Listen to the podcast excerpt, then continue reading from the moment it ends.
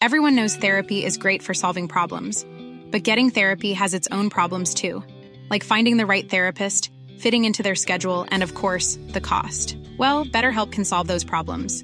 It's totally online and built around your schedule. It's surprisingly affordable too. Connect with a credentialed therapist by phone, video, or online chat, all from the comfort of your home. Visit betterhelp.com to learn more and save 10% on your first month. That's BetterHelp H E L P. Burrow's furniture is built for the way you live. From ensuring easy assembly and disassembly to honoring highly requested new colors for their award winning seating, they always have their customers in mind. Their modular seating is made out of durable materials to last and grow with you. And with Burrow, you always get fast, free shipping. Get up to 60% off during Burrow's Memorial Day sale at burrow.com slash ACAST. That's burrow.com slash ACAST. burrow.com slash ACAST. Hiring for your small business? If you're not looking for professionals on LinkedIn, you're looking in the wrong place. That's like looking for your car keys in a fish tank. LinkedIn helps you hire professionals you can't find anywhere else, even those who aren't actively searching for a new job but might be open to the perfect role. In a given month, over 70% of LinkedIn users don't even visit other leading job sites. So start looking in the right place. With LinkedIn, you can hire professionals like a professional. Post your free job on linkedin.com slash people today. سلام. قبل از اینکه این قسمت رو شروع کنم تشکر می‌کنم از همه اون عزیزانی که تو سایت حامی باش ما رو حمایت کردن. دوست دارم مستقیم از این عزیزان تشکر کنم. فرین فرحی Gmail dot com M مرقتی یا مرقاتی Gmail dot com امین GH سعید 13 0769 Gmail dot com محمد حدادی خانم سودابه کیان شیزر اعتماد مرتزا امیر محمد مهدی و ام بابایی 9222 جیمیل دات کام. واقعا نمی‌تونم بگم چقدر این کمک های مالی برای ما ارزشمنده و دم همه اونایی که چه مالی چه غیر مالی پادکست ما رو حمایت می‌کنن. خیلی خیلی گرم. منظورم از غیر مالی معرفی کردن پادکست ما به دیگرانه که این کار کمک به شناخته تر شدنمون می‌کنه. بازم میگم هیچ اجباری تو این کمک ها نیست. ولی کمک های مالی شما ما رو تو بهتر شدن کیفیت پادکستمون کمک می‌کنه. خب بریم سراغ قسمت جدید.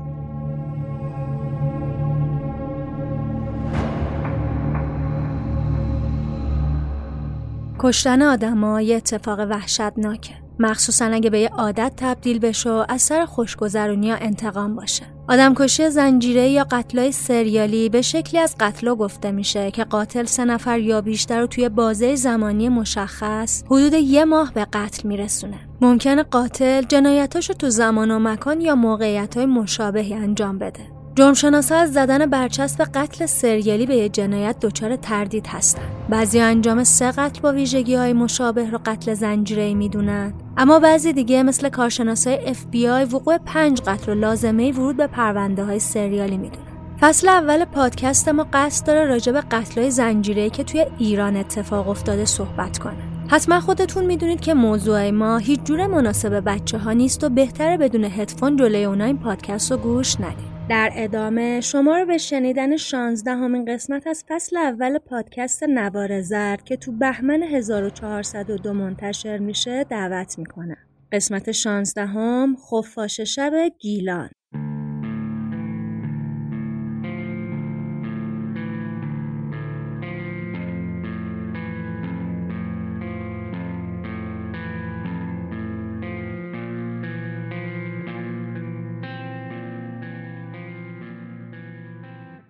17 اردیبهشت سال 95 تیکه های جسد یه زن میان سال تو رودخونه سیاه کل پیدا میشه. بعد از تحقیقات زیاد هویت مقتول معلوم میشه ولی پلیس نمی‌تونه بفهمه قاتل کی بوده یا انگیزش از این قتل چی بود. چند روز بعد جنازه تیکه تیکه شده زن دیگه ای که توی کیسه زباله گذاشته بودن تو حاشیه شهر رشت پیدا میشه.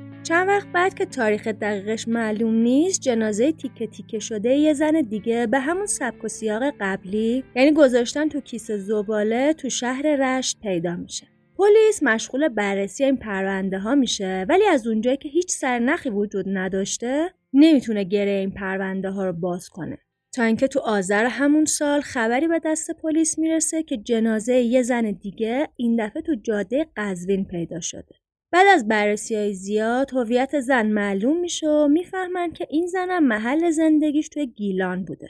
پلیسا با پیدا شدن جسد این چهار تا خانوم که جنازه سه نفرشون تیکه تیکه شده بوده و سنشون هم حدود 45 تا 55 ساله بوده این فرضیه رو مطرح می‌کنن که این قتلا سریالی از اونجایی که پول و طلا و موبایل همه مقتولا هم دزدیده شده بوده انگیزه قتلا رو هم مالی در نظر می‌گیره بعد از مطرح کردن این فرضیه ها کاراگاه شروع می‌کنن به بررسی های جزئی تر تو محل زندگی قربانیا و حین تحقیقات محلی و پرسجو از همسایه های قربانیا. می‌فهمن دو تا از قربانیا آخرین بار سوار یه پراید خاکستری شده بودن که رانندش مرد جوون بوده.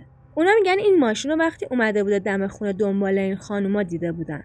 توی موردم میگن این آقا تنها نبوده و یه زن جوونم باهاش تو ماشین بوده. با این سر نخا مامورا شروع می‌کنن به چک کردن دوربینای راهنمایی رانندگی اون منطقه و می‌فهمن این ماشین مال یه مرد سی چل سال است که بیشتر تو جاده رشت به امامزاده هاشم رفت آمد می‌کنه و محل زندگیش هم باید تو محله گلسرک رشت باشه. اینم از مزایای تکنولوژی. تا قبل از اومدن دوربینای مدار بسته کار پلیس خیلی سختتر بوده و کار جنایتکارا راحتتر. پلیسا به طور نامحسوس شروع می‌کنن خونه های اون منطقه رو زیر نظر گرفتن. ولی هر بار که فکر می‌کردن دیگه به یه قدمی قاتل رسیدن اون با زرنگی خونش رو عوض می‌کرده و دست کاراگاه ها رو میذاشته تو پوسته گردو این اتفاق چندین بار تکرار میشه و مزنون هر دفعه از دست پلیس فرار می‌کرده. تا اینکه بالاخره فروردین سال 96 به دستور بازپرس رشید ذره کارگر از شعبه چهار بازپرسی استان گیلان خونه متهم تو محله گلسرک رشت شناسایی میشه و این دفعه توی عملیات ضربتی و قافلگیر کننده مامورا میریزن تو خونه کسی که بهش مزنون بودن و اونو دستگیر می‌کنن اسم این آدم چی بوده؟ فرزاد با مخفف فامیلی نون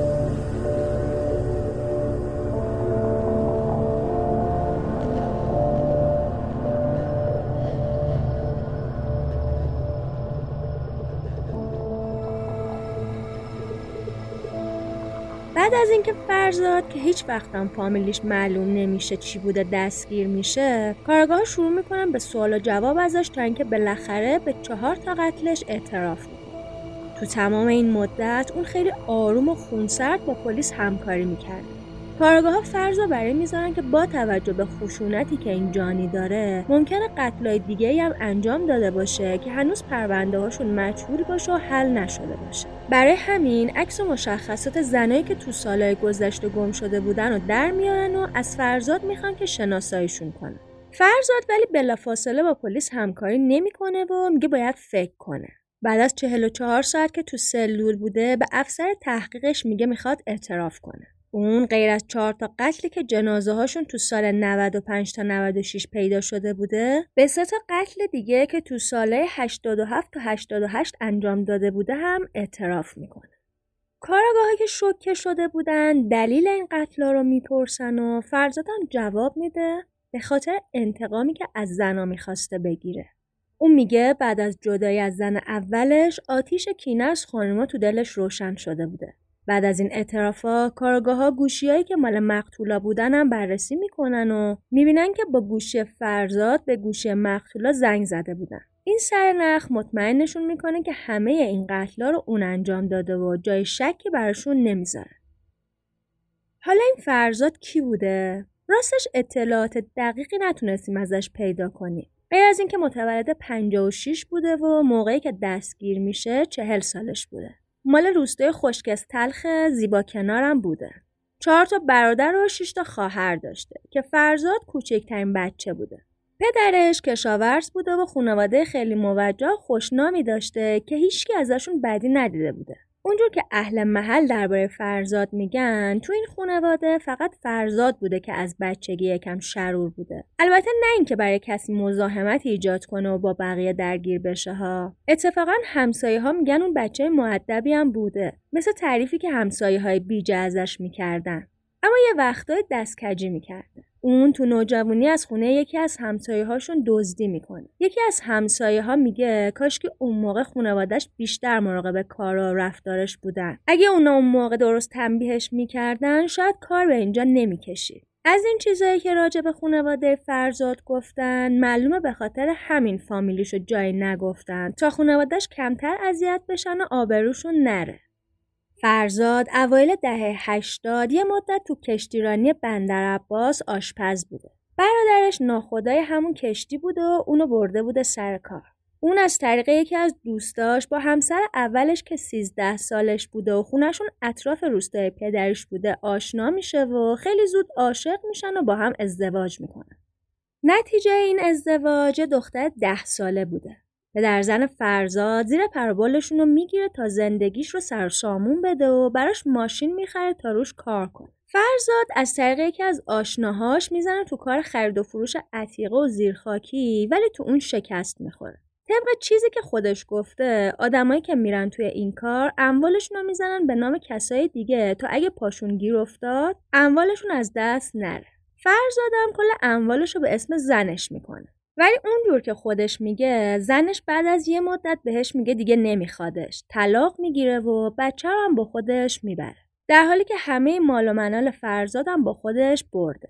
فرزاد بعد از ورشکستگی یه کارگاه چوب بری را میندازه ولی بازم ورشکست میشه و نمی‌تونه از پس زندگیش بر بیاد. اون چند سال بعد یه زن دیگر رو سیغه می‌کنه و یه دختر چهار ساله هم از این رابطه داشته. این زن اعتیاد به شیشه داشته و تو چند تا از قتلا هم با فرزاد همکاری کرد. اهالی روستا هم تو پرسجوهایی که ازشون شده درباره فرزاد گفتن همه ما شوکه شدیم. راستش وقتی خبر دستگیری فرزاد پخش شد، اولش فکر می‌کردیم شایع است. حتی وقتی پلیس به روستا اومد و جنازه یکی از این خانمها رو از انبار خونه پدری فرزاد بیرون کشید، بازم گفتیم که اون فقط همین یه زن رو کشته و حالا از اینکه اون به قتل هفت زن اعتراف کرده شوکه شدیم. این پرونده زمان خودش خیلی سر و صدا می‌کنه. از اونجایی که هیچ جزئیاتی ازش بیرون درس پیدا نمی کرده توجه همه خبرگزاری ها رو به خودش جلب کرده بوده. ولی مثل پرونده قدیر شیخجو که اطلاعات زیادی ازش بیرون نمیاد این پرونده هم همونجوری تو بایکوت خبری پیش میره و خبرنگارا به این مجرم لقب خفاش شب گیلانو میدن ببینید آزادی بیان تو دهه هفتاد زمان ریاست جمهوری خاتمی چقدر زیاد بوده که همه روزنامه ها تازه صدا و سیما هم اخبار لحظه به لحظه دادگاه خفاش شب یا غلامرضا خوشرو رو پخش می‌کردن.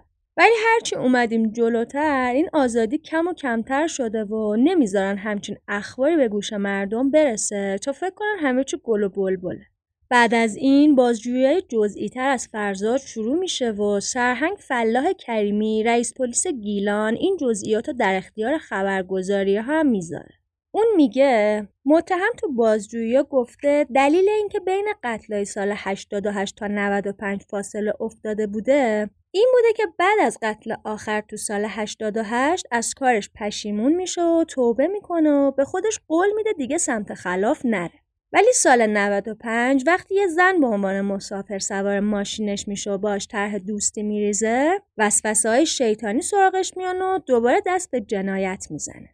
کریمی میگه طبق اعترافای متهم اون همه قربانیاشو به عنوان مسافر سوار ماشینش می‌کرده و بعد از اینکه سر حرف باهاشون باز می‌کرده خودشو خواستگار جا می‌زده. یا وقتی میفهمیده اونا مشکلی دارن به بهونه حل مشکلشون یا پیدا کردن یه کار درست و حسابی براشون با قربانیاش طرح دوستی میریخته. بعد از آشنایی بیشتر با این خانوما براشون یه سیم کارت میخریده و تو تلگرام باهاشون ارتباط داشته. یکی دوتا از مقتولا به خیال اینکه این آدم می‌تونه مشکلشون رو حل کنه به خونه متهمم رفت آمد می‌کردن و بهش اعتماد کاملم داشتن. آخر سرم متهم این خانوما رو میبرده یه جای خلوت و اونا رو خفه می‌کرده. بعد طلاهاشون رو میدزدیده و جنازه یه سریاشون هم مسله می‌کرده. جنازه دوتا از قربانیاش تو جنگل سروان پیدا شدن و جنازه یکی دیگهشون هم تو جاده قزوین رشت. یکی از قربانیارم تو انباری خونه پدرش خاک کرده بودن. بقیه رو هم سمت رودخونه اطراف سیاه کل انداخته. کریمی میگه از اونجایی که متهم به هفت تا قتل اعتراف کرده بود جسد 6 تا از این مقتولا پیدا شده. ولی چون هفتمین قربانی جنازش مسله شده بود و تو رودخونه انداخته شده بوده پلیس فقط تونسته یه بخشی از جسد رو پیدا کنه و هنوز دارن میگردن تا ما بقیه جسد رو هم پیدا کنه. خیلی وحشتناکه ها. کلا به نظر من قاتلایی که میرن سمت استفاده از چاقو و خونریزی خیلی وحشتناکتر از اونایی که فقط مقتولاشون رو خفه کردن. اینکه بتونی ساعت ها وقت بذاری برای تیکه تیکه کردن اجساد فقط از یه نفر که سایکوپده و هیچ احساسی نداره برمیاد.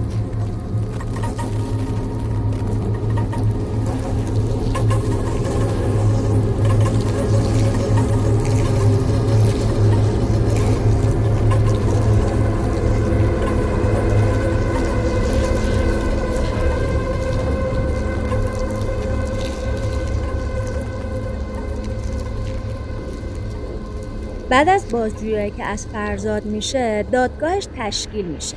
اگه می‌بینید که ما جزئیاتی از تاریخ دادگاه یا ساعتش نداریم به خاطر اینه که هیچ اطلاعات زیادی از این اتفاق توی خبرگزاری ها وجود نداره.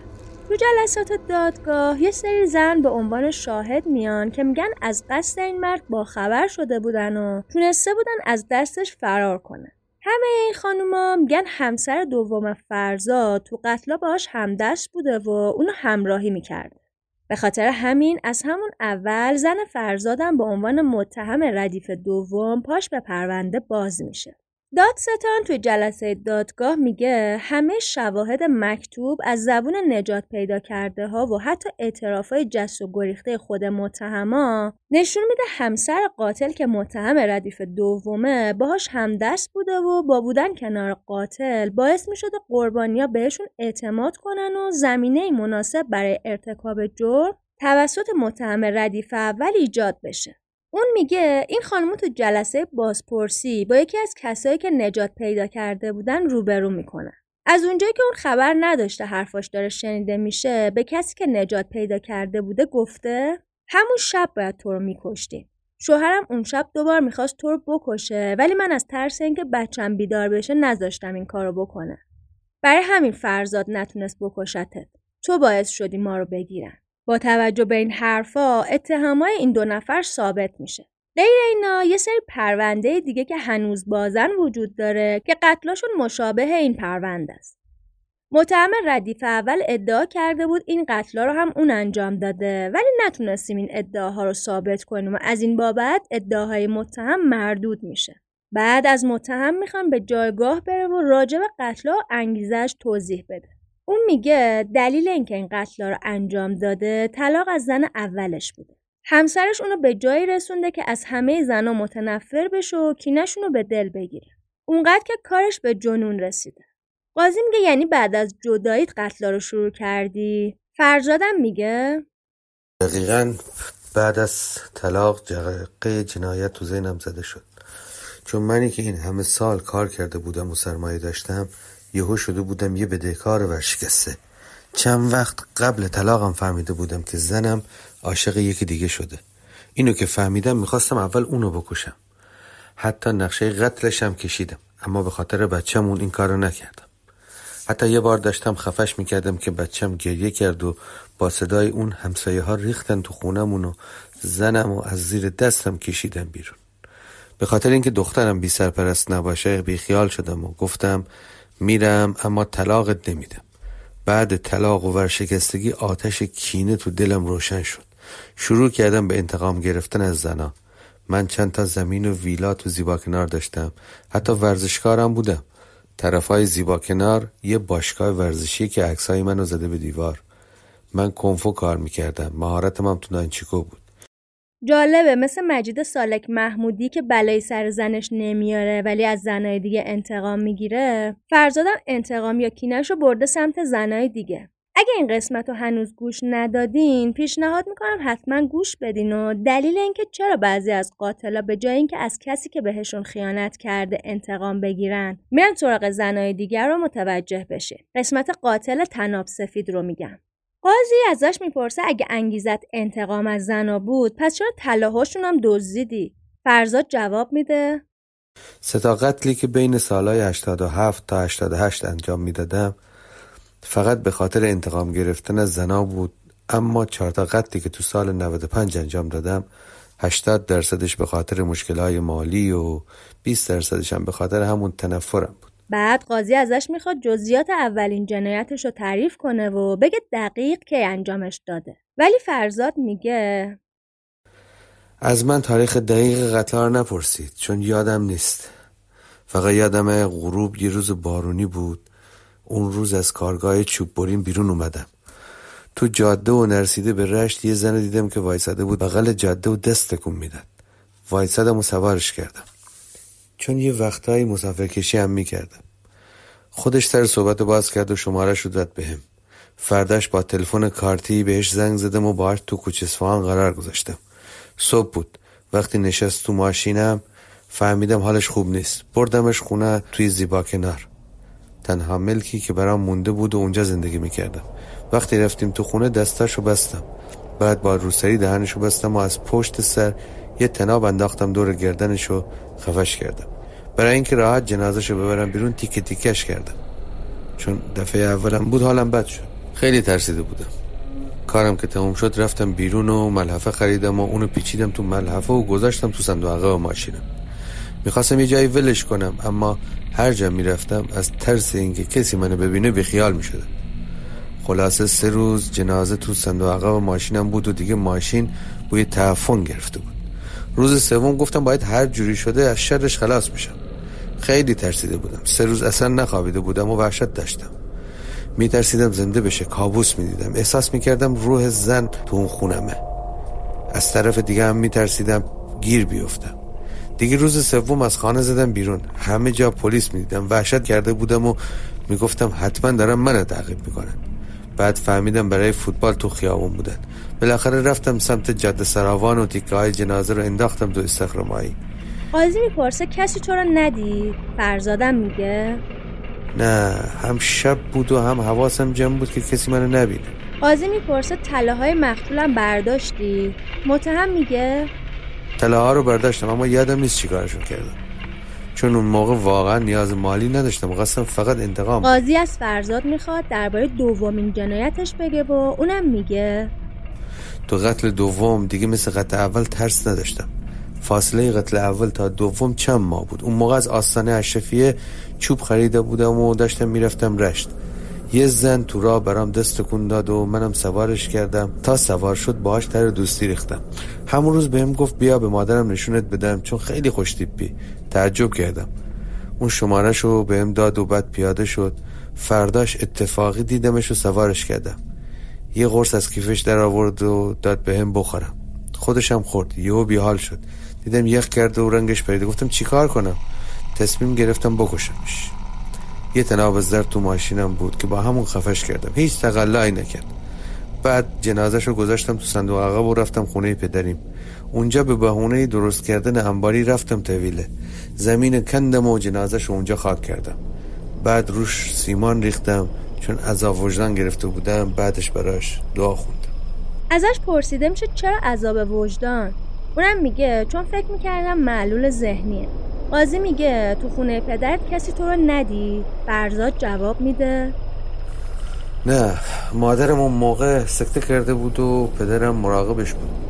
خواهر برادرم هم یا سر کار بودن یا ازدواج کرده بودن و سر خونه زندگیشون بودن بعد از این قاضی از فرزاد می‌خواد تا جزئیات قتل سوم رو تعریف کنه. فاصله قتل سوم با دو تای قبلی به سال نکشید. دیگه افتاده بودم توی این کار و انگار برام عادی شده بود. ترسم کاملا ریخته بود. زن سوم تو فلک گاز روستای رودبارکی سوار کردم.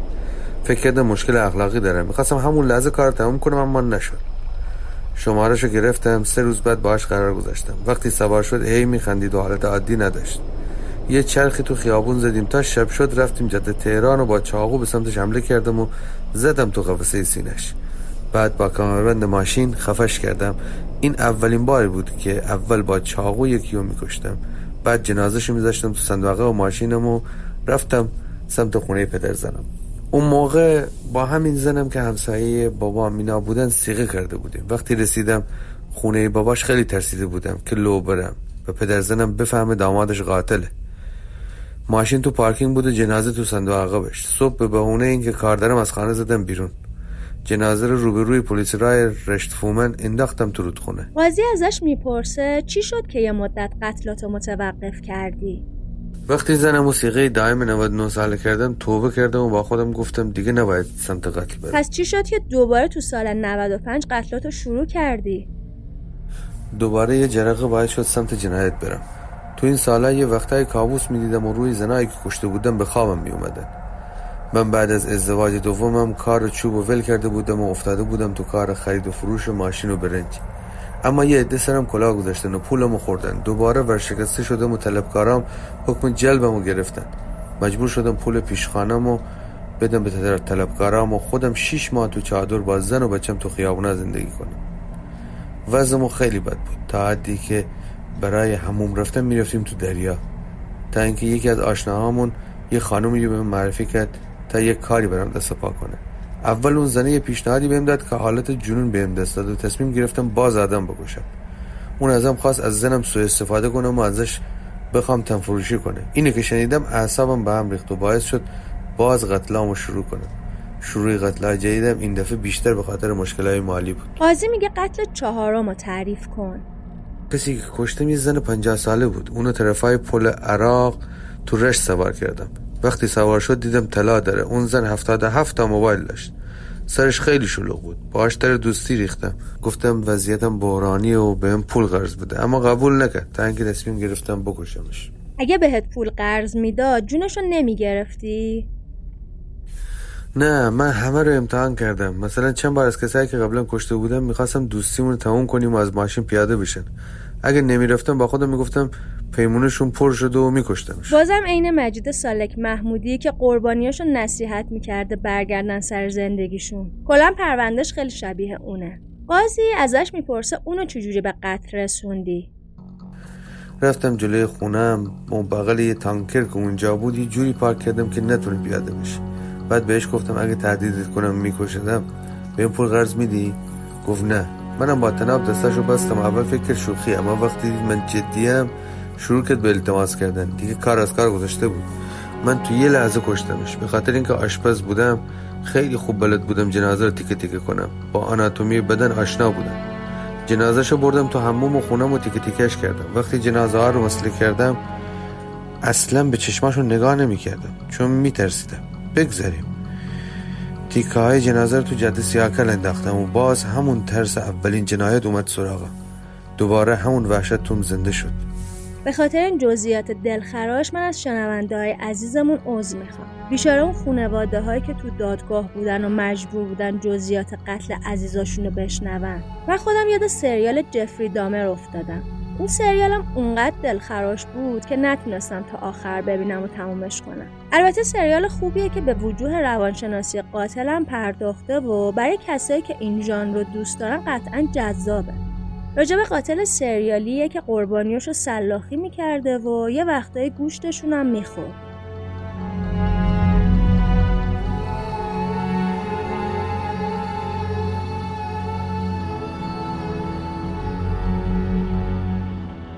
قاضی ازش می‌پرسه همه قربانیات به همین راحتی که میگی گول میخوردن و باهات دوست می‌شدن؟ نه همشون مثلا پنجمین کسی که کشتم تو فلکه سیغلان سوار کردم. اون می‌گفت تازه از تهران اومده و برنامه داره بره ترکیه. خودش سر صحبت با هم باز کرد. منم بهش گفتم آشناهای زیادی تو تورای خارج دارم و می‌تونم بهش کمک بکنم. کم کم با هم دوست شدیم و بعد اون رفت ترکیه. چند وقت بعد که از ترکیه برگشت اومد رشت. بهم زنگ زد. منم دعوتش کردم خونم و گفتم می‌خوام با خانوادم آشنا بشی. روزی که اومد زنم خونه نبود. وقتی اومد از آشپزخونه یه چاقو برداشتم و پشتم قایم کردم. تو یه لحظه که پشتش بهم بود با چاقو زدم بهش و سریع تموم کرد. جنازش بردم تو هموم تیکه تیکه کنم که یه حالم خراب شد و تشنج کردم. همون لحظه زنم سر رسید. اول فکر می‌کرد که با اون تصادف کردم و برای اینکه لونرم جنازش آوردم خونه. اما بعد فهمید قضیه چی اون زن بدبخ عجب آدم بدشانسی بوده. فکر کن یه بار از چنگ قاتلت قصر در بری ولی باز با پای خودت بری تو قتلگاهت. قاضی می‌پرسه بعد از این جریان همسرت باهات همدست شد؟ نه با هم همدست نشد. من تهدیدش کردم که اگه به کسی حرف بزنه یا خودشو می‌کشم یا اعضای خانوادهشو. اونم از ترس جونش. هر کاری من می‌گفتم میگه چه بلایی سر جنازه پنجم آوردی؟ اونو تو جاده سراوان انداختم. راستش دیگه ترسی از پلیس نداشتم. خودم هم خسته شده بودم و حالت روانی بهم دست داده بود. دوست داشتم زودتر دستگیر بشم اما جرأت اینم نداشتم که خودمو لو بدم. ببینید به کجا رسیده بودم که می‌خواستم زنم هم بکشم. با خودم می‌گفتم نکنه به جایی برسم که جون بچه من بگیرم. اینجا نوشته شده که قصد کشتن دو نفر دیگه هم داشتی اما از دستت فرار کردن. درسته؟ در واقع سه نفر. یکیشون خانمم بود که حتی نقشه قتل اونم کشیده بودم اما بیخیال کشته شدم. البته خیلی با خودم کلنجار رفتم. چون چند بار می‌خواستم اونو تو خواب خفه کنم اما نتونستم. زن دیگه هم بود که با تهدید از خانمم خواستم دعوتش کنه خونمون و خودشونو بکشه. اما وقتی زن اومد تو خونمون خانمم نتونست. یه زن دیگه هم بود که به عنوان مسافر سوار ماشینم شد و می‌خواستم بکشمش. ولی وقتی فهمیدم وضع مالی خیلی بدی داره دلم براش سوخت. تو آخرین لحظه بهش گفتم از ماشین پیاده شو. پیمونه عمرش سرریز نشده بود. از دستم فرار کرد. قاضی میگه شیشمین قربانیت کی بود و چطور اونو به دام انداختی؟ اونم مثل پنجتای قبلی سوار ماشینم شد. بغل خیابون منتظر تاکسی بود که سوارش کردم. سر صحبت رو باش باز کردم و تر دوستی ریختم. بعدش دعوتش کردم خونم وقتی رسیدیم دم خونه مثل یکی از قتلای قبلیم بغل اون تانکری که نزدیک خونم بود یه جوری پارک کردم که نتونه پیاده شه بهش گفتم می‌خوام بکشمت. یه زد تو گوشم. بعدم یه چاقو از کیفش در آورد حمله کرد سمتم. من دستشو گرفتم و به طرف خودش کوبیدم که چاقو خورد به گردنش. بعد چاقو رو گرفتم و چند تا ضربه بهش دادم. اولین کسی بود که خیلی عذاب کشید. بقیه یا نمیفهمیدن یا خیلی سریع تموم می‌کردن. بعد با روسریش خفش کردم و بعد از کشتنش به خاطر اینکه زده بود تو گوشم دستاش از مچ قطع کردم. این جریان قطع کردن دست منو یاد ات کمپر میندازه اونم سر مادرش رو که تمام عمر تحقیرش کرده بوده رو می‌بره. بعدم با دهن مادرش یه عمل جنسی روی خودش انجام میده. کلا این آدما خیلی حساسن دیگه. از این به بعد باید بیشتر حواسمون رو جمع کنیم که یه وقت کسی که همچین حالی داره تحقیر نکنیم. البته که تحقیر کردن هیچ وقت مورد قبول نیست من دارم شوخی می‌کنم. قاضی می‌پرسه بعد چی کار کردی؟ جنازش بردم خونه و تیکه تیکه کردم. یه تیکه هایشم انداختم تو جاده سراوان و بقیهشم انداختم سمت اسکولک که پیداش نکردم درباره هفتمین قربانی توضیح بده. آخرین زن و لب آب سوار کردم. کنار دریا. برام دست و کندت و سوارش کردم. یک گشتی تو خیابونا زدیم و باهاش سر صحبت و باز کردم و تر دوستی ریختم. کشتن اون یکم با بقیه فرق داشت. رفتیم دارخونه و چند تا قرص خواب آور خریدم. قرص رو پودر کردم ریختم تو آب. وقتی خورد بیحال شد. با عصبانیت گفت بهم قرص دادی؟ سرمو تکون دادم. یهو با لگت کوبید به فرمون ماشین که ماشین خورد به جدول. همونجا با بست قالپاق دستشو بستم و بعد با کمربند ماشین خفش کردم. جنازشم تو اتوبان لوشان به قزوین انداختم و تموم شد و رفت. Selling a little or a lot? Shopify helps you do your thing however you cha-ching. Shopify is the global commerce platform that helps you sell at every stage of your business. From the launch your online shop stage to the first real life store stage, all the way to the did we just hit a million orders stage. Shopify is there to help you grow. Shopify helps you turn browsers into buyers with the internet's best converting checkout. 36% better on average compared to other leading commerce platforms because businesses that grow grow with Shopify. Get a $1 per month trial period at shopify.com/work. shopify.com/work. Everyone knows therapy is great for solving problems, but getting therapy has its own problems too, like finding the right therapist, fitting into their schedule, and of course, the cost. Well, BetterHelp can solve those problems. It's totally online and built around your schedule. It's surprisingly affordable too. Connect with a credentialed therapist by phone, video, or online chat, all from the comfort of your home. Visit betterhelp.com to learn more and save 10% on your first month. That's BetterHelp, H E L P. بعد از اون همسر فرزاد که متهم ردیف دوم بوده به جایگاه میره و از خودش دفاع می‌کنه. اون میگه من از هیچ کدوم از کارهای شوهرم خبر نداشتم. یه شب تو سال 95 اومدم خونه و دیدم یه زن تو دستشویی قش کرده. وقتی از فرزاد پرسیدم چی شده اون بهم حمله کرد و گلومو گرفت و بعد منو انداخت تو اتاق و در رو من و دخترم بست. من هیچ وقت نگفتم که با فرزاد و بچم تو خیابون خانوما رو سوار می کردیم و بودن من تو ماشین به خاطر جلب کردن اعتماد مقتولا بوده. من فقط فروش دو سری از طلاها رو قبول دارم که اونم مال وقتی بود که از کارهای شوهرم خبر نداشتم. کلا تو این دادگاه بیشتر حرفایی که می‌زدن ضد و نقیز بوده و از اونجایی که این خانمایی که کشته شدن به گفته قاتل مشکل اخلاقی داشتن احتمالا به خاطر حفظ کردن آبروی خانواده هاشون اسمی ازشون برده نشده و نهایتا چند جا حروف اختصاری اسم و فامیلشون رو به کار بردن در نهایت خانواده ها تقاضای قصاص می‌کنن و این جلسه برای بررسی های بیشتر اینجا تموم میشه.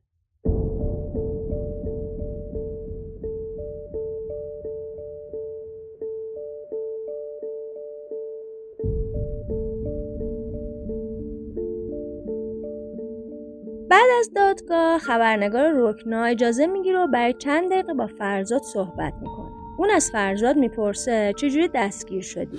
فکر کنم از طریق دوربینای مدر بسته باشه که شما رو پلاکمو پیدا کرده بودن. راستش دیگه برام مهم نبود. دلم می‌خواست آرامش داشته باشم. از این حس و از این قتلا خسته شده بودم. این آخریا حتی شنیده بودم که سر نخواهی هم ازم پیدا کردن. رفته بودن آژانسی که اونجا کار می‌کردم پرسوجو. شب بزنم گفتم دیگه بسته فرار نمی‌کنم. بیان دستگیرم کنن. صبح از خواب بیدار شدم نذاشتم زنم دختر چهار سالمو ببره. بغلش کرده بودم و باهاش بازی می‌کردم. با خودم گفتم الان که دستگیرم کنن و اعدام بشم. بعد به بچم بگم باباش تو دریا غرق شده و یا رفته زیر ماشین بهتره تا اینکه بزرگ بشه و صحنه دستگیر شدنم تو ذهنش بمونه. برای همین می‌خواستم زودتر دستگیر بشم. همون روز پلیس ریخت تو خونه و منم بدون هیچ مقاومتی تسلیم شدم.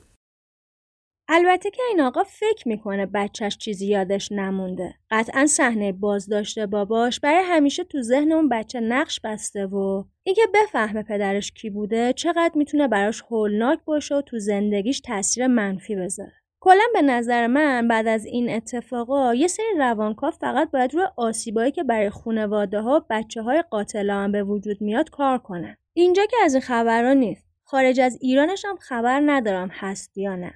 خبرنگار می‌پرسه داستان خفاش شب تهران شنیده بودی؟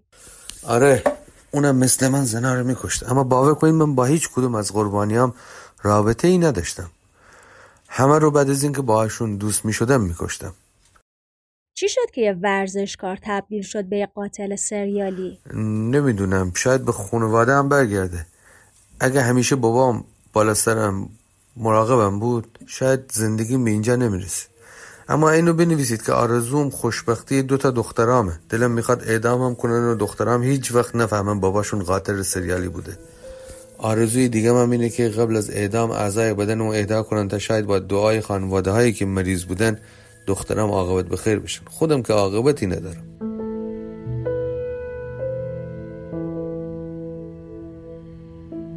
جالبه بدونید جلسه بعدی دادگاه این قاتل سال 99 برگزار میشه. یعنی سه سال بعد از دستگیریش که با توجه به خشونتی که داشته این دست دست کردن برای محاکمه واقعا عجیبه.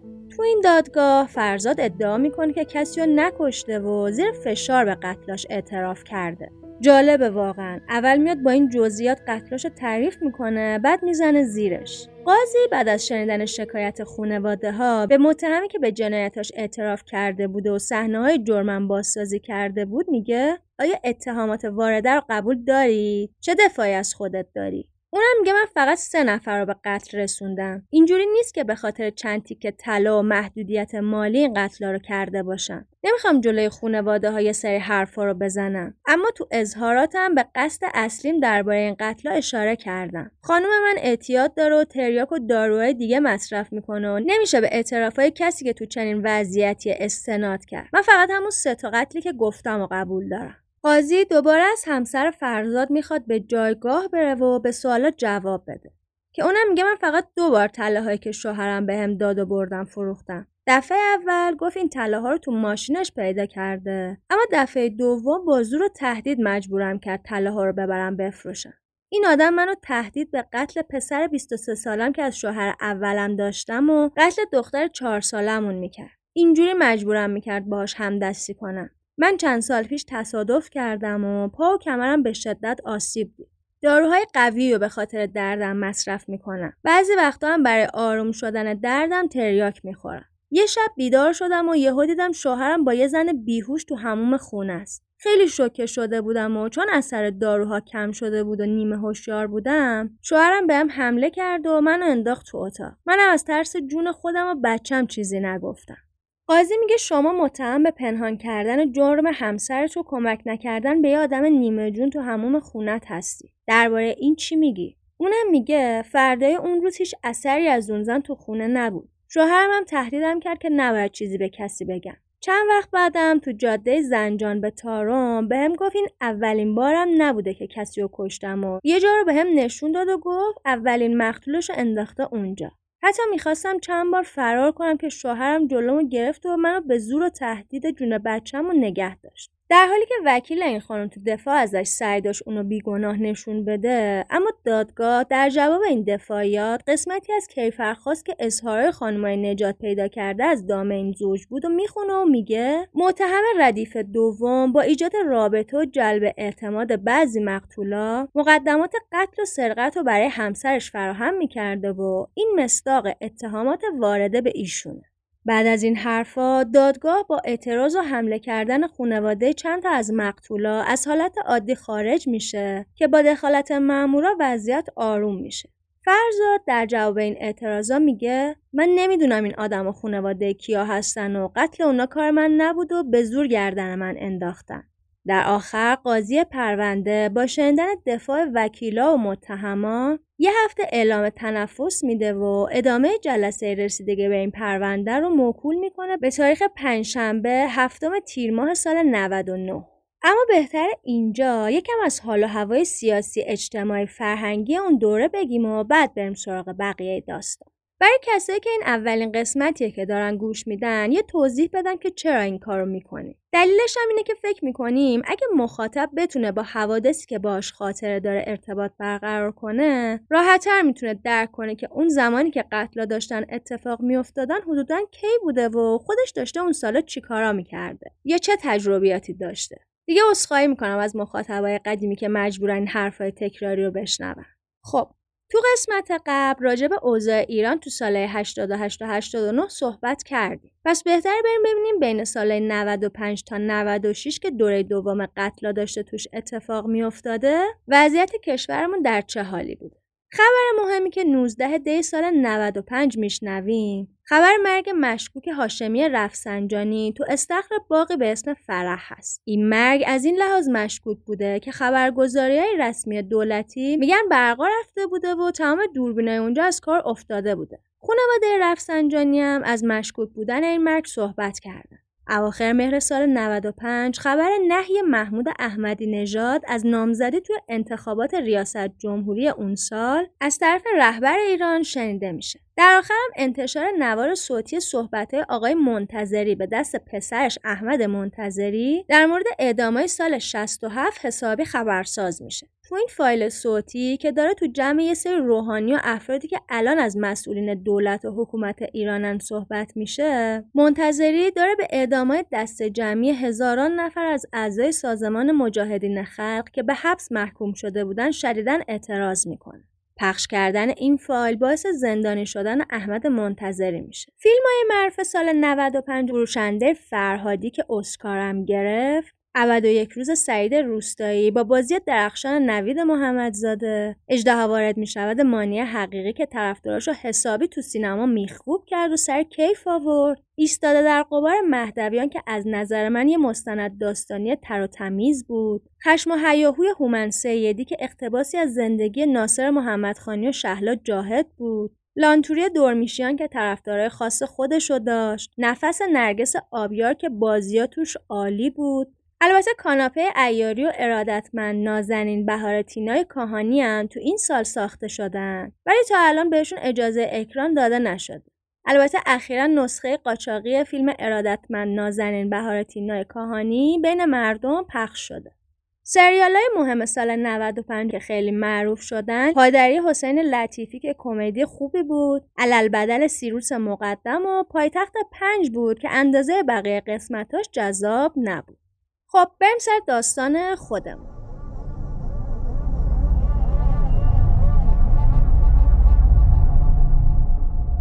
جلسه آخر دادگاه که تو هفت تیر سال 99 برگزار میشه از متهمی خواسته میشه که آخرین دفاعشون رو بگن. فرزاد این بار متن دفاعیش رو به دست قاضی میرسونه و خودش سکوت می‌کنه. اون تو این متن نوشته بوده. برخی مطالبی که پیشتر در جلسات دیگر نوشته شده بود و منصوب به من بودم قبول ندارم. تنها بخشی از این اعترافات که به دستخط و امضا و اثر انگشت خودمه میپذیرم.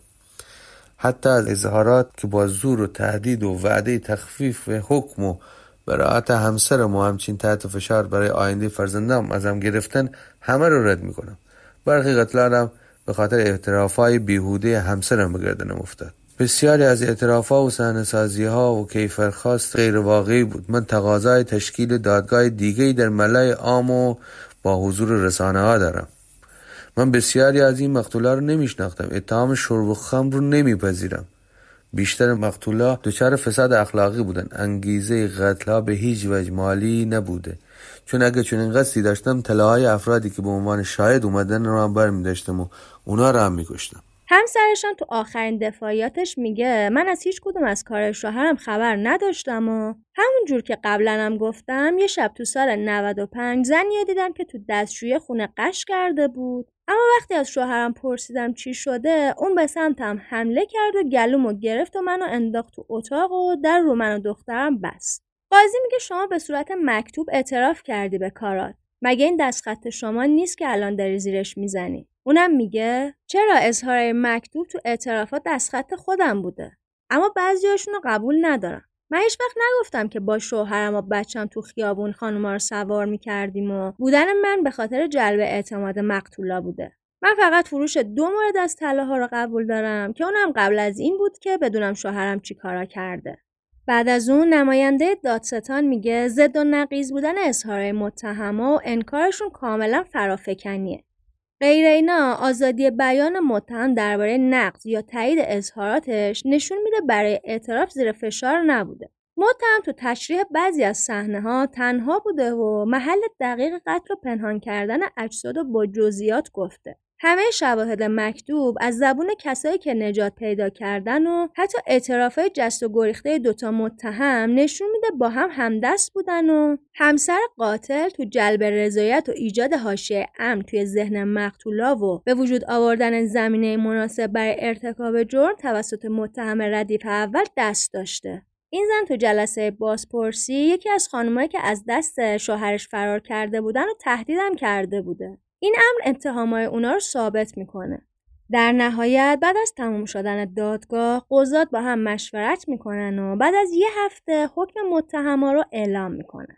طبق این حکم متهم ردیف اول یعنی فرزاد نون به جرم هفت فقر قتل عمد سرقت طلای مقتولا جنایت بر شش میت از طریق مسله کردن اجساد به هفت بار اعدام محکوم میشه و متهم ردیف دوم یعنی همسر فرزاد به ارتکاب معاونت در قتل عمد مورد معامله قرار دادن طلاهای مسروقه و خودداری از کمک و مساعدت برای فرد در معرض خطر به 28 سال زندان و 320 ضرب شلاق محکوم میشه. حکم اعدام فرزاد صبح 19 دی سال 99 تو زندان لاکان رشت با حضور اولیاء دم اجرا میشه و پرونده این قاتل سریالی بعد از گذشت دوازده سال از ارتکاب اولین قتلش با همه شبه ها و پیچیدگیاش بسته میشه.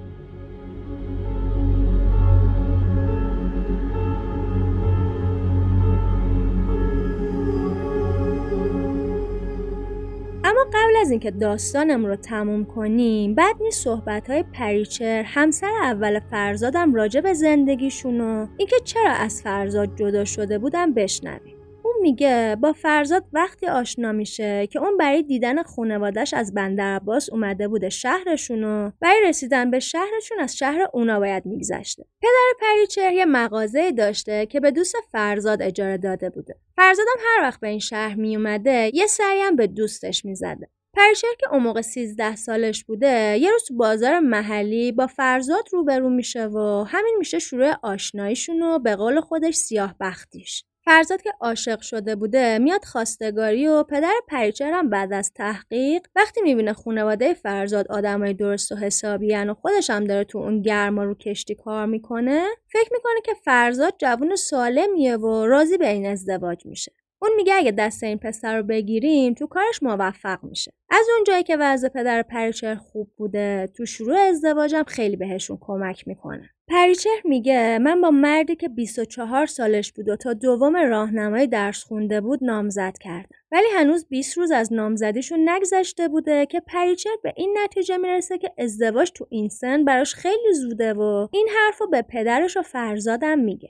اما فرزاد بعد از شنیدن جواب رد پریچه اونقدر گریه و التماس می‌کنه که بالاخره پریچه راضی میشه باهاش بشینه سر سفره عقد بعد از ازدواج پدر پریچه که دوتا خونه داشته یکیشو میده به اونا تا زندگیشون رو شروع کنه. یه نیسان هم می‌خره و میده دست فرزاد تا براش کار کنه و دیگه نر بندر عباس برای کار.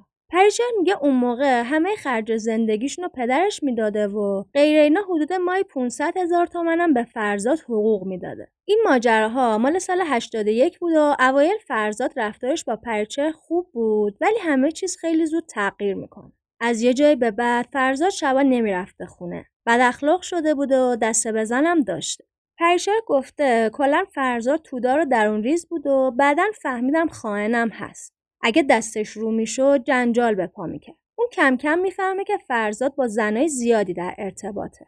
تلفن‌های یواشکی فرزاد شک پریچه رو زیاد می‌کنه تا اینکه می‌فهمه فرزاد داره بهش خیانت می‌کنه. البته پریچه میگه تو کل زندگیشون زنی رو ندیده اما صدای چهار پنج نفر از زنایی که با فرزاد در ارتباط بودن و شنیده و حتی باهاشون حرفم زده. بعد از جدایی دوستای فرزاد و پریچه میگن که اون با زنای زیادی در ارتباط بوده.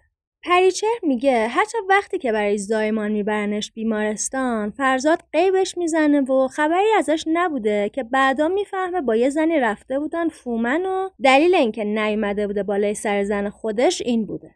پریچر میگه در برابر این رفتار فرزاد هیچ عکسال عملی نشون نمی‌داده چون چاره ای نداشته و دلش می‌خواسته زندگی کنه. هم به خاطر خودش و هم بچهشون. اما فرزاد مرد زندگی نبوده و همش دنبال حوساش می‌رفته. تا اینکه پنج اسفند سال 85 فرزاد زنگ می‌زنه به پریچه که خونه خواهرش توی یکی از شهرهای گیلان مهمون بوده. اون به پریچه میگه می‌خواد برای همیشه ترکش کنه و دیگه نمی‌خواد با اون زندگی کنه. بعدم میگه یه نامه تو خونه گذاشته و همه چیز تو نامه توضیح داده. پریچه که شوکه شده بود و به خونش دسترسی نداشته زنگ می‌زنه به باباش و میگه بره خونه ببینه چه خبره. پدرش تو خونه نامه ای که فرزاد می‌گفته رو پیدا می‌کنه. فرزاد تو نامه نوشته بوده.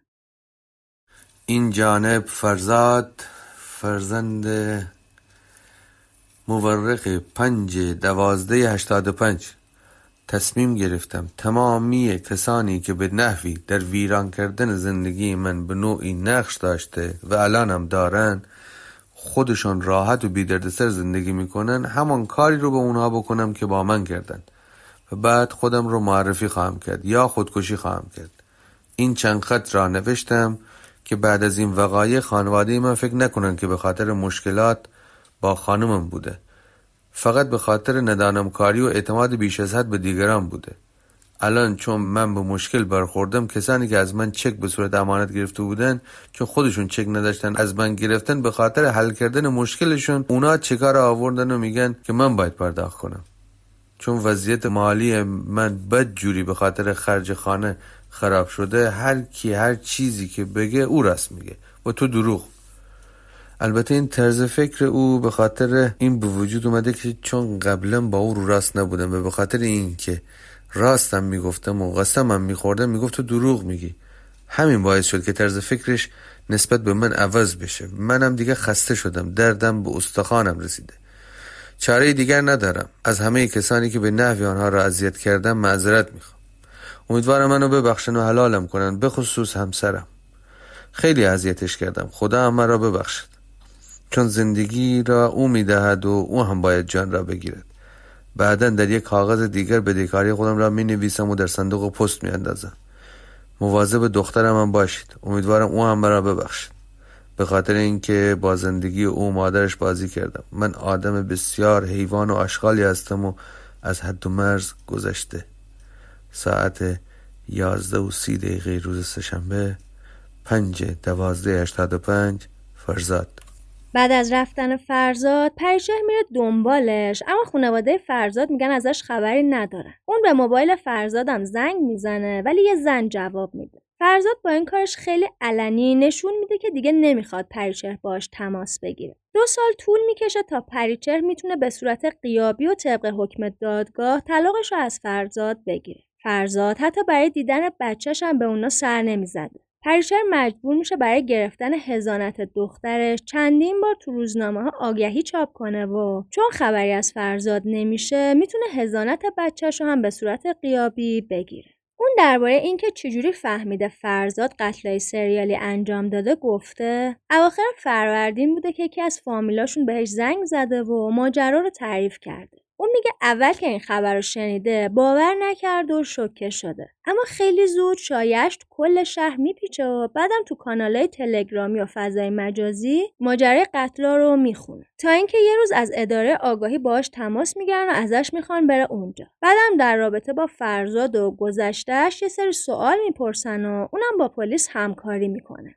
پریچهر میگه تو اداره آگاهی تمام گذشته وحشتناک زندگیش با فرزاد مثل یه فیلم از جلوی چشماش میگذشته. فکرشو بکنید آدم حتما با خودش میگه عجب شانسی آوردم تو زندگی با این آدم که جون سالم به در بردم. چقدر وحشتناک واقعا. اون میگه تازه اون موقع بود که فهمیدم تلاش چندین سالم برای فراموش کردن هرچی سر من و بچم اومده بیفایده بوده. مامورا از پرچه می‌خوان که با فرزاد روبرو بشه اما اون قبول نمی‌کنه. ولی همش با خودش تو جدال بوده و میترسیده سوالایی که تو دلش مونده تا آخر عمر باهاش بمونه. به خاطر اینکه فرزاد گفته بوده دلیل قتلاش طلاقش از اون بوده. پریچر میگه دوست دارم ازش بپرسم من عامل این کار بودم یا خودت تو خجالت نمی‌کشی همچین حرفایی می‌زنی او میگه فرزاد اول منو بعدم بچه‌مو کش در واقع میشه گفت اولین قربانی های قتلاش ما بودیم هرچند که به ظاهر زنده ایم. از دید پریچه کاری که فرزاد کرده آینده اون و دخترش رو تباه کرده پریچهر که هنوز قانع نشده بوده فرزاد رو ببینه میگه میترسم اونو ببینم میترسم این ملاقاتمون هیچ وقت از ذهنم پاک نشه و نتونم چهرش و اتفاقایی که ممکنه تو این ملاقات بیفته رو فراموش کنم. اون درباره اینکه فرزاد گفته دلیل قتلاش اون بوده میگه وقتی با فرزاد ازدواج کرده 13 سالش بوده. حتی بلد نبوده بغل خیابون وایسه و ماشین بگیره. او میگه اگه فرزاد بعد از جدایی زندگی خوبی و پیش میگره می‌گفتم شاید من تو این ماجرا و رفتن ناگهانیش مقصر بودم اما وضعیت اون هر روز بدتر میشه تازه اگه میگه به خاطر من دست به جنایت زده چرا از زن سیغهش انتقام نگرفته و با اون چند سال زندگی کرده پریچه درباره اینکه می‌تونسته اونم یکی از قربانی های فرزاد باشه گفته اواخر زندگیشون که از رفتارهای بد فرزاد گلایه می‌کرده اون تهدیدش می‌کرده. اون زمان اونا داشتن یه خونه میساختن و فرزاد همیشه بهش می‌گفته اگه با کاراش مخالفت کنه اونو می‌کشه و میندازه تو چاه. پریچهر میگه اون موقع حرفاشو به شوخی می‌گرفته. اما فرزاد آدم عصبی بوده و می‌تونسته این کار بکنه که بعدم دیدیم کرده. از پریشر می‌پرسن فکر می‌کرده همسر سابقش قاتل سریالی باشه؟ اونم میگه اون زمان فکر نمی‌کردم که اون قاتل باشه. اما مطمئن بودم که قاتل من و بچمه. با کاری که کرد هم من مردم هم بچم. با اینکه خیلی وقت طلاق گرفتم اما اطرافیانم بارها پرسیدن که چرا ازدواج نمی‌کنم. منم میگم پدر بچم برای دخترش پدری نکرد. چطور از یه غریب انتظار پدری داشته باشم؟ اینم از صحبت های پریچر که باید میشنیدیم و یه طرف قضاوت نمی‌کرد.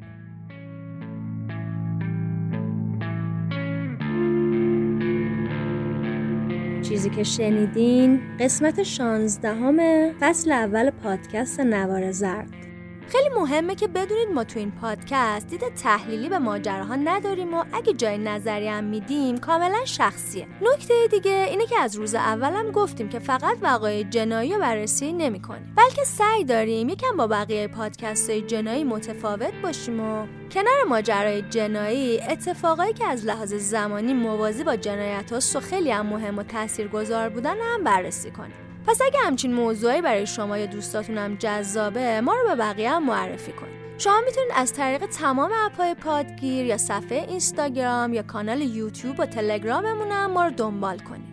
همونطور که اول اپیزود گفتم اگه دوست دارید برای ادامه دادن این مسیر از ما حمایت کنید چه تو ایران چه خارج از ایران می‌تونید از طریق لینک هامی باش نوار زرد که توی توضیحات گذاشتیم این کار انجام بدید. قطعا می‌دونید که برای حمایت مالی از نوار زرد هیچ اجباری وجود نداره و این کار شما صرفا ما رو برای ادامه مسیر دلگرم می‌کنه. منابع اپیزودامونم تو قسمت توضیحات اپهای پادگیر وجود داره. اگه دوست دارید که خودتونم راجع به اپیزودا بدونید یا موسیقیایی که استفاده کردیم براتون جذابه می‌تونید از اینجا پیداش کنید.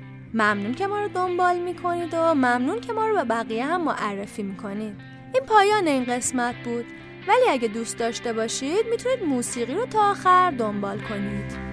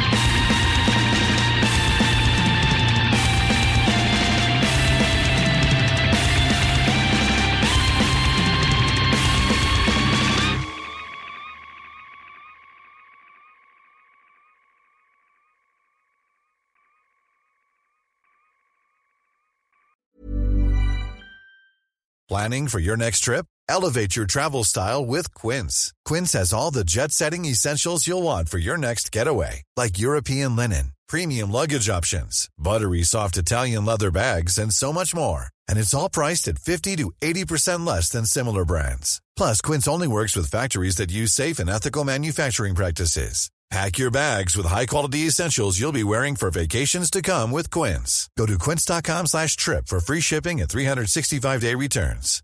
Hi, I'm Daniel, founder of Pretty Litter. Cats and cat owners deserve better than any old-fashioned litter. That's why I teamed up with scientists and veterinarians to create Pretty Litter. Its innovative crystal formula has superior odor control and weighs up to 80% less than clay litter.